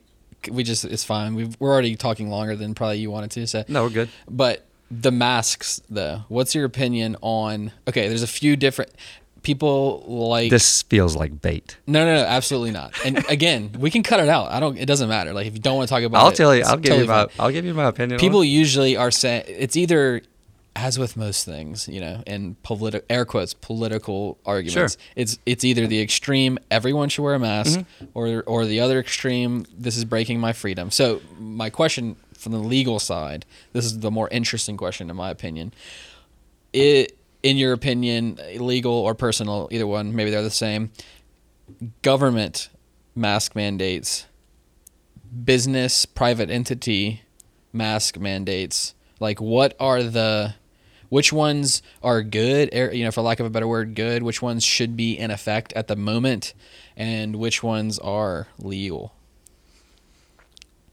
Another disclaimer. I have not done another enough research on on the constitutional legalities of the mask mandates. In Okay. fact, I've done very little. So this is just going to be off the top of my dome. This is just Perfect. my best guess. Okay. I think a private entity can mandate whatever they want as long as it doesn't infringe on certain, you know, uh, discriminatory aspects for race, religion, things like that. I mean, I think a private entity, if a private business says, in order to come into our business, you must have a mask on, they certainly have a right to do that. Uh, the government is facing a different standard. So it's a public health emergency. So anytime that the government is requiring or, or putting a law in place requiring something like this that people are going to argue is an infringement upon freedoms or individual liberties, they're typically going to have to show um, why it is necessary. So, and that there are no other there are no other means to accomplish that same goal. So, if it's a protection of the public health, then I mean that's that's a pretty that's a pretty strong reason to do it. If the if that's the stated reason. Um, Does the stated else, reason have to be accurate, hold weight? I don't know if we know whether it's accurate or not. But on this I, particular topic, yes. Yeah, I mean, I just I I would have my my feeling is I think masks probably do work at least in some capacity. Otherwise, you wouldn't have doctors in emergency rooms masking up mm-hmm. even prior to COVID. Mm-hmm. Otherwise, I mean that, that seems pointless for them too. So at least in some capacity, I think they have to have some beneficial effect. What it is, I mean, I don't know that we'll. I mean, I think it's a difficult thing to study. I don't know that we, if we will know, you know, a concrete answer. This is, yeah. this is what it is. It's tough too. Like, uh, so doctor. yeah, go ahead. No, I was just gonna say, I'm pretty easy going with it. If a business wants me to put a mask on, I'll throw a mask on. You know, if they don't, and uh, the the people that are around me are not comfortable with me with me wearing a mask, then I mean, I'll probably take it off. I mean, I'm pretty easy going with it. Yeah. If, if, I don't want, I mean, I'm not trying to make anybody uncomfortable. You want me to throw a mask on? I'll throw a mask. Yeah, on. I, yeah. I was. I, uh, and again, it's like it's the whole. It's just not. I don't think it's. I don't think it's a big enough burden on my life to just throw it on. It's just not something that I feel like I need to exert a ton of energy uh, fighting. fighting. yeah. The main question being, uh, again, I've like alluded to it a couple times, and it's fun to kind of throw out random statements about it. But the main thing being the government forcing people to wear masks and also forcing businesses to force people to wear masks. That's kind of what I that was the yeah the the the area I was kind of poking at. I mean, I think most of them, if they receive constitutional challenges, will probably be upheld, mm. just because of the nature of the public health emergency, especially in the state of Louisiana right now. Mm. That's just my guess. Got it. Interesting. Cool. But I could be wrong. Yeah, just your opinion. That's your yeah. your non-legal opinion. Is that is that the disclaimer that, that you have to that, give? That is definitely a non-legal okay, opinion. I've done zero research on the constitutionality of that. Um, can you, as a lawyer, this is a kind of a random question, but currently you're at Fleur de Lis Title doing things that you mentioned earlier. Can you and this is less of a question. Is more of a question of can you, not would you, because you wouldn't want to have conflict of interest, of course. But as a lawyer, can you just go practice any type of law at any point once you're a lawyer? Can you or should you? Because I think those are two different answers. Like, can you? For the most part, yeah. Okay. I mean, you can. So somebody I'm trying to, to think. You, like if, if I, there's probably something I'm not thinking of that you. But like right now, if I'm accused of murdering someone, can I say, "Hey, can you represent me?" And you could could you say yes to that and and pick, take up the case? That depends. The if you're tried with capital murder, I mean, in order to defend a capital case where the death penalty is on the line, you typically have to meet certain other requirements. Okay. So, I mean, if you're charged with, let's say, you're charged with any other of a million crimes that don't involve hit the death run. penalty, hit and run. Yeah, I can go represent you. Got it. Um, the uh, what I was more so thinking of is bankruptcy. Now you have to be admitted to certain courts, right? So if there's a uh, if the the bankruptcy court for Lafayette's the Western District. You have to be admitted to practice in the Western District. That doesn't just come automatically okay. with your with passing the bar. So I mean, so if you're licensed in Louisiana, you still have to get you have to, to admit it into the federal courts. Oh, uh, okay. The certain in order to practice in certain federal courts. Could I go do bankruptcy? I could as long as I was admitted to practice in that federal bankruptcy court. Should I? Absolutely not. Why not? Because bankruptcy laws, tax laws, some of those other areas are extremely complex, and I'm not an expert in those areas. Okay, I'm yeah. quick to tell you that I'm not an expert in those areas. Um, I have colleagues that are. I would refer you to them, but I'm not going to get involved in something that I don't feel like uh, I'm adequately equipped to handle. Mm. So, so, then, and when I'm talking about that's what I'm talking about. You know, uh, bankruptcy or something like that. Those are really kind of specialized areas of yeah. the law but where people like tend a, to focus on. Yeah, that's like a you could get there like yeah. if you research for a year sure. and got you know, yeah. but it's, there's no there's no specific because like a you know if you're a surgeon in something uh actually i don't even know if they have to have different permits and licenses or whatever for different types of surgery like if you're a surgeon you can just cut anybody open i don't know I'm not sure. Who knows? I mean, I know we have a duty to our clients too. And if I go Right. tell a client, "Hey, I'm going to represent you in this bankruptcy, and I don't know what the hell I'm doing," then one, they can sue me for malpractice if I screw something up, and two, they're not getting the best representation that they could. Mm-hmm. So I don't recommend it.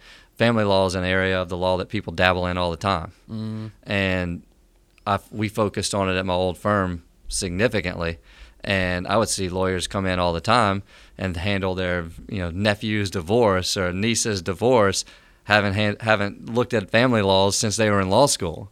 I mean, that's a complex area too. You get mm-hmm. into community property partitions and reimbursement claims, and you got to stay up on that kind of stuff. So, can you? Yeah, you can go handle a divorce if you've never handled a divorce before and you've been a lawyer for 20 years. Should you? I don't think so. Right. Not without, I mean, not without brushing up on it first and making sure you know what you're doing. Right. Or talking to some other lawyer that practices in that area right that makes sense as a as at least a resource. the i know in real estate like you can if you get a real estate license you can just do whatever like residential or commercial and just do whatever. just do any type of thing there's no Yeah. extra I mean, there's some with it, certifications and stuff you can get though, There right? is, yeah, yeah. But Which mean more than getting a license because it's getting a license is so easy for real estate. Uh, not compared to being licensed. Uh, what is it called when you have licensure for being a lawyer? Uh, Like when you graduate the bar. What's that called? they're barred. Barred. Just a barred attorney. Okay, yeah. and then disbarred if you get kicked barred, off. yeah, Okay. barred in Louisiana or barred in the Western District or the Eastern District if Got it's it. federal court. Got yeah, it. you're just a barred attorney. You know what that actually means? No. I, this I think I could be wrong. You can Google it if you want to fact check me. That you are able. So whenever you walk into a courtroom, there is the gallery, Okay, yeah. and then you have. I just hit the microphone. I'm sure everybody heard that. And then you have Yeah. uh, basically a bar right. and you have to go through the little swinging doors pretty much and the only people that really are allowed now of course witnesses come up and things like Right. that but in order to practice you have to be able to cross so the, the, bar so when the witnesses cross the bar, they're barred no they're temporarily barred. For They're a short amount of witnesses. time. they're just witnesses Oh, here's a question I did want to ask. they're to sworn you. in What is uh, legally okay? f- A preliminary question. that may be entirely wrong so we may I have to love it. It's a great out. story. No one's gonna fact check if it's you. wrong it should be right That should be right. We'll put that in your uh, in your law document, Matt Long's law. So, all right, my question: uh, Can you, in any legal case, represent yourself as the defendant, or Mhm. yeah you can uh, and then also as the is it and also as the plaintiff if you're suing somebody? Can you represent yourself at all times? yeah you can you can always represent yourself Okay, so then my next question, I wasn't sure if there was some at some point. I guess if you're if you're mentally unfit, Oh, well, yeah. I mean, I guess we should. I should have said that, but I'm Yeah. I'm talking about if you don't Other have any that, other. though. Yeah. Okay. I mean, unless you're, yeah, unless you're not competent to. right unless you're ruled incompetent. uh, incompetent. All right. So then, question is, uh,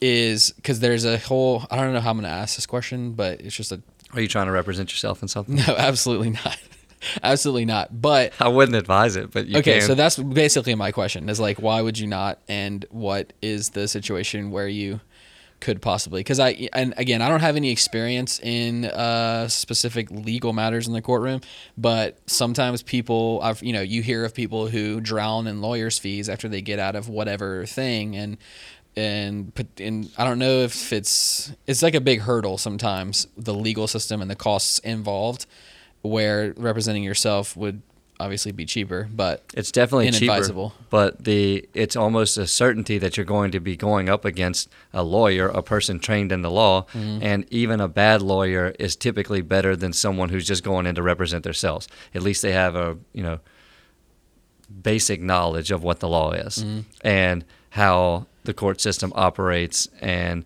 you know motions and pretrial hearings and things like that. I mean, uh, your average person is not going to be able to draft their pleadings. Uh, I mean, they might be. I'm not saying that there's nobody out there that can represent themselves, but a person who's not trained in the law going up against someone who is trained is always going to be at a disadvantage from the start. So I, there are scenarios where I would advise doing it. So if you have, um, let's say you got a you know little three or four thousand dollar claim against somebody, well, you're not going to pay a lawyer three thousand dollars to recover three thousand dollars. What's the point? So Those are the and- ones that are always on TV. when right small claims court. I mean, I would advise you to in that scenario, don't pay me half of what you're going to recover. Just go file in small claims court Mm. and represent yourself because the chances of somebody hiring a lawyer to defend you in small or to defend your claim against them in small claims court is probably not very high either. Yeah. So I mean, there's there's scenarios where yeah, it's it's definitely more economical, but if you're going up against a lawyer, I think you're going to be at a distinct disadvantage. disadvantage. from the jump, What's- even a even a ba- even against a a lawyer that's not very good. just because they know their way around it. There is Right. like it seems super complicated. Okay, my all right. Transitioning a little bit. What's uh what's something recently that you've been very excited or deep into besides CrossFit? I mean, it could be anything, like a movie or Yeah, that's what I was that's what I was thinking. What have I been? I'm rewatching The Wire. I've never watched The Wire. Shut the podcast down. Shut the whole thing down. Delete it all. Never watched it. Is it still on HBO at the moment? Yes. I'll have to Do you have HBO or I- on demand? I Or- did. I did have HBO through a friend of mine. We shared the account, you know, illegally. Uh, but I think he dropped I it. didn't hear that. I, I think he dropped it, so I can't. The login doesn't work. What's the? So it's legit. I should watch The Wire. Oh, it, I think it's the best. I think it's the best television series ever made. You already Yeah. mentioned Breaking Bad. We can get some t- some Bad's TV good. series. You said this could go anywhere. I'll tell you the greatest series ever made, and hopefully you've seen it, so then you can tell me if The Wire is better. Go. Mad Men. I, I've only seen a few episodes. Okay. Yeah. So Do you think Mad Men's better than Breaking Bad? Yeah, hundred percent. Okay. Mad Men's the best TV show ever created. I haven't watched The Wire. That's speaking of cults. That's like another cult, The The- Wire. oh yeah, it's. I think it's the best TV show that's ever been made. Maybe we should just go through the list of cults that you're in. Game of Thrones. Game The of Thrones. Wire. Cult. I don't know. if Game of Thrones is a cult because everyone's in that cult. I don't know that other than Fleur de Lis title and this Lafayette office and CrossFit. uh, CrossFit because I have a competition coming up in October. oh, you're competing in it. Yeah, I'm Oh, gonna wow. do. I'm gonna do a competition with a, uh, How do you- another Louisiana College Wildcat, John Michael Kidd. It's my partner. I recently found out that my cousin, maybe, well, you probably don't, maybe you. My cousin married a guy from Monroe, Jake Martin, or I think, let's see, hold on. He's from Vidalia, but then he went to school in Monroe. They live up in West Monroe now, but he's really good friends with Kidd. So the other day, he's on his Instagram story, and I'm like, hey, it's it's Kidd. So I messaged him. Anyways, great guy, John Michael Kidd. Go Cats. Go Cats. So he's competing against you or with you? With it's teams of two. oh, teams. of There's two. a lot of different divisions. I mean, Is you it like do weight individual. class? Like, how does it even work? there's just what's called RX, which means you have to do every single workout. It's it's the heavier weights, the more difficult movements, and then there's intermediate, which is a little bit scaled, less weights, not as difficult movements, And there's men's and women's. men's and women's. And there's two- There's, there's- co-ed. There's men. There's co-ed teams. There's men's teams. There's women's teams. And it's all whoever finishes first. Who- Yeah, well, there's three. There's I think three. Uh, I don't. This is my first one, so Uh, we'll see. But nice. I think the way this one's laid out is there's three different workouts throughout the day, Oh, and then okay. your aggregate of how you finish in all of those is where you place. Are y'all gonna we will not. Well, we may finish last. How many teams are there going to be? I don't know. Uh, we uh, may finish last. So that's got a lot of my focus. That and this office that you're sitting in right now pretty Yeah. much have all of my focus right now, Cool. And the wire. and golf. Right, golf, which we almost did. We almost played around today, which I think would have been fun. But We also- should have. We, it's not too late. I have It- my gloves in my car. Oh, really? Yeah. I don't have any clubs. And They I'm go everywhere. jeans. They go everywhere with me. We should go to the driving range for. Well, we're gonna try to eat lunch and then get back. But There's a driving range like a quarter mile right there. really, Yeah. well, we might be doing that then. Um, oh, what was I? What I was about to ask you another question. Oh, the golf. So, how many times do you play a week? Is my boss going to listen to this? What are you talking about? You're part. You got to do business development. I almost said I, that uh, earlier. You don't even work. You just do lunches and golf. That's what like. yeah. There's a, a lot of people around here do play golf, and it's an, I mean it's an easy way to network. I don't play that. I don't play nearly as much as I'd like to. I, I try to play once a week, but it's usually on the weekends. Okay. I don't know if I'll play this weekend. You can tell me how much you actually play once, Once a we week? stop recording it. But once a week, if I play once, No, you can tell me later. It's fine. You you don't have to tell me now. we'll see. Your wife is also listening. So She, she She- would tell she you it's definitely way more than once a week. it's every day, Matthew. uh, anything else? And there's got to be like, what's the last argument you've been in? What's no, no, no, better question, better question. What's the last thing that you felt passionately about that someone almost offended you because they thought differently? I mean, how deep are we? How deep are we getting in this podcast? Open ended. I don't know. I may have to come back to that one. Okay. A good question is, what's the last? I don't know that I've been really uh, in a heated argument lately. Maybe I should get in one today. Maybe we should. This is like Fight Club, right? It's Let's like do it that's right your now. that Fight Club is like your homework. to just go out and get in an argument today. Yeah, yeah. Uh, what's the okay? I was gonna ask also, what was the last uh, thing that you and Sparky and Barrett argued about? Because it seems like y'all talk all the time, right? No, we don't. Oh. Only when something pops up. Like uh, I don't know what we argued about the last time. If I could scroll through my text messages, I might could figure it out. No, we don't really. We don't really argue all that much. I'm not gonna tell you. I'm not gonna tell you who it is. No one, literally, no one is gonna care about this. but that there, there is a former LC cat that we played ball with. That's usually the topic of our conversations. Really? yeah. Okay, nice. So You typically, can tell me after. I'll tell you after. Right. Typically, not arguing about him. Got it. Just, uh, yes. Uh, what's the uh, what's your? This is a interesting question on multiple fronts for me. Again, who cares about the people listening? Uh, I care about you. You're amazing people. What's your? This like- may be your least listened to downloaded podcast. Absolutely not. What's your like 20 year plan for? Because this is, uh, from what I understand, what I've gathered, you're this is kind of independent what you're doing at Fleur de Lis. It's like you're in Fleur de Lis, but you're running the show pretty much. Well, only in this office. So That's what I I mean, mean, yeah. we still, we're. It's all still really under one big umbrella, one big fleur de lis team. But, I mean, you but are just growing kind this- of this market, Yeah, right? yeah, Each each office is kind of set up to operate in that market. So. Um, And what and when I asked that like 20 year plan for not just this, like I mean, do you want to like uh I don't know, buy an apartment complex or do you want to travel to China or like, you know, stuff like that. I want a house in Rosemary Beach Rosemary Beach? in 20 years. Where's that? It's uh Is that close to like 30A or something? It's it's 30A, yeah. Okay, okay. Almost, almost, really, almost to Panama. Uh, but yeah, I want a house in 30A. Hopefully, we expand this market not only in the Lafayette market, but uh, beyond Lafayette, Lake Charles, Alexandria. As far as we can expand, we have offices everywhere, Mhm. um, and help those markets grow as well, and hopefully get to the point where I'm just managing other offices. Right. Cool. So that was that's that's the goal, anyways. Managing attorneys. Whew. Managing attorneys, yeah, Right. making sure that uh, all this stuff runs as smoothly as possible. Do you have a mini Matt Long? No, No? No I kids? Nope, no kids. No kids at all. No kids. Okay. As of yet. Uh, no plan. No plan to at the moment. Yeah, eventually. Cool. That's what I was mean. That's what I meant. Like 20 years from now, you will have a kid or two. I have a feel. Yeah, I'm sure. I want to be. Yeah, I'm sure. Uh, I'm sure they will be. He or she He will or be she. mini me, which is terrifying. Maybe I shouldn't. It's uh yeah, it's awesome. It is terrifying but awesome.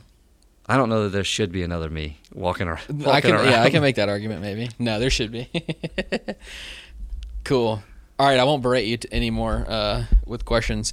You should that's that should have been a thing that we did was you ask me questions so then I can like now that I'm thinking about it that might have been kind of cool. I was gonna ask you. Give been, a topic and then see how you ans- ask questions against the topic. Like I was gonna ask you questions. okay. Let's do it. I wanted uh, my question was gonna be with regard to the knives. Do you make knives? No. I don't. Sell them. Do you you sell knives? Yeah. So like buy and sell, like Buy buy, and and, resell, or Yeah, yeah. somebody make them for you. So the I originally got into it And don't answer this, but have you cut anybody with your knives? myself a bunch. yeah. Uh, Occupational cut hazard. Anybody else? I don't think I've cut anybody else with a knife. I mean, if I did, it was hundred percent accidental, and at my, at no fault of my own. Is that the answer? Of course. Yeah. Uh, no. So I originally originally got into it because friend of mine had a relationship with the knife maker in South Africa and had worked with them for a few years on basically helping them get into the American market and find dealers and all that. And then I ended up making a website for them. Then from there, him and his brother primarily led the charge on creating a company that helps South African knife makers sell their knives in America. So marketing, buying and selling there, selling them here, setting up dealers, like all that stuff. So the better way to describe it is helping South African knife makers sell in the American market, and still still going on. Um, but yeah, so we and that was I got to go over there a few years ago too. We went to a knife show and bought it like forty grand worth of knives, which was pretty cool. Nice. And uh, went to, got to go hunting and uh, meet some knife makers and all that stuff. And where are those knives sold? Are they are they just retailed in your regular shops, or are they typically being sh- sold at knife shows around the country? Both. both. Like we did. How do I get one? Where would I go to buy one? Oh, AfricanCustomKnives.com. Outside of the internet, where would Oh. what would be a brick and mortar that I could go to to buy one I have to to, look at them? see. Uh, I mean, it, it depends. Like the the thing is with all of the knives that we were making or selling, not making, were custom made by the knife makers. So somebody in a shop making the knife, not a production facility making fifty thousand at once. So it's a very small number of knives, right? So um, I'd have to see if there's actually anybody in Lafayette that sells knives. There's a couple like buoys in Baton Rouge. They carry some African knives, and then before COVID, we were doing like eight or nine shows a year. Uh, going to knife show like Blade Show in Atlanta actually just happened in June. It's the biggest knife show in the world. They had another Blade Show. They have other things like that where we go and set up and display these knife makers' knives, and then people would buy them at the show, or dealers would say, "I want these," and set up an order and that sort of thing. But if you want to buy one, you could set up an appointment in Baton Rouge and like go look at fifty of them. My next and last question about the knives. Okay. What are people doing with them? Do they just collect them to one right put in cases, No, or are they for everyday carry? all the above. Yeah, like this knife right here, I bought when I was in South Africa from the knife maker at his table at the knife show, and so that knife he created the model and he made that knife in his workshop. Uh, and I bought it from him at the table. That's like a, a I think I paid like 500 bucks for that. But that particular one is I carry that all the time. How do you close it? There's a on the inside push that Ah, push that thing to the side. It's Yep. incredibly light. Yeah. So, but there's like so that one I carry every day, and I'll cut stuff with it. I'll cut my steak with it if the if the knife at the restaurant sucks, like you know whatever. And uh, It's just rugged. yeah, for sure, it's an everyday carry knife.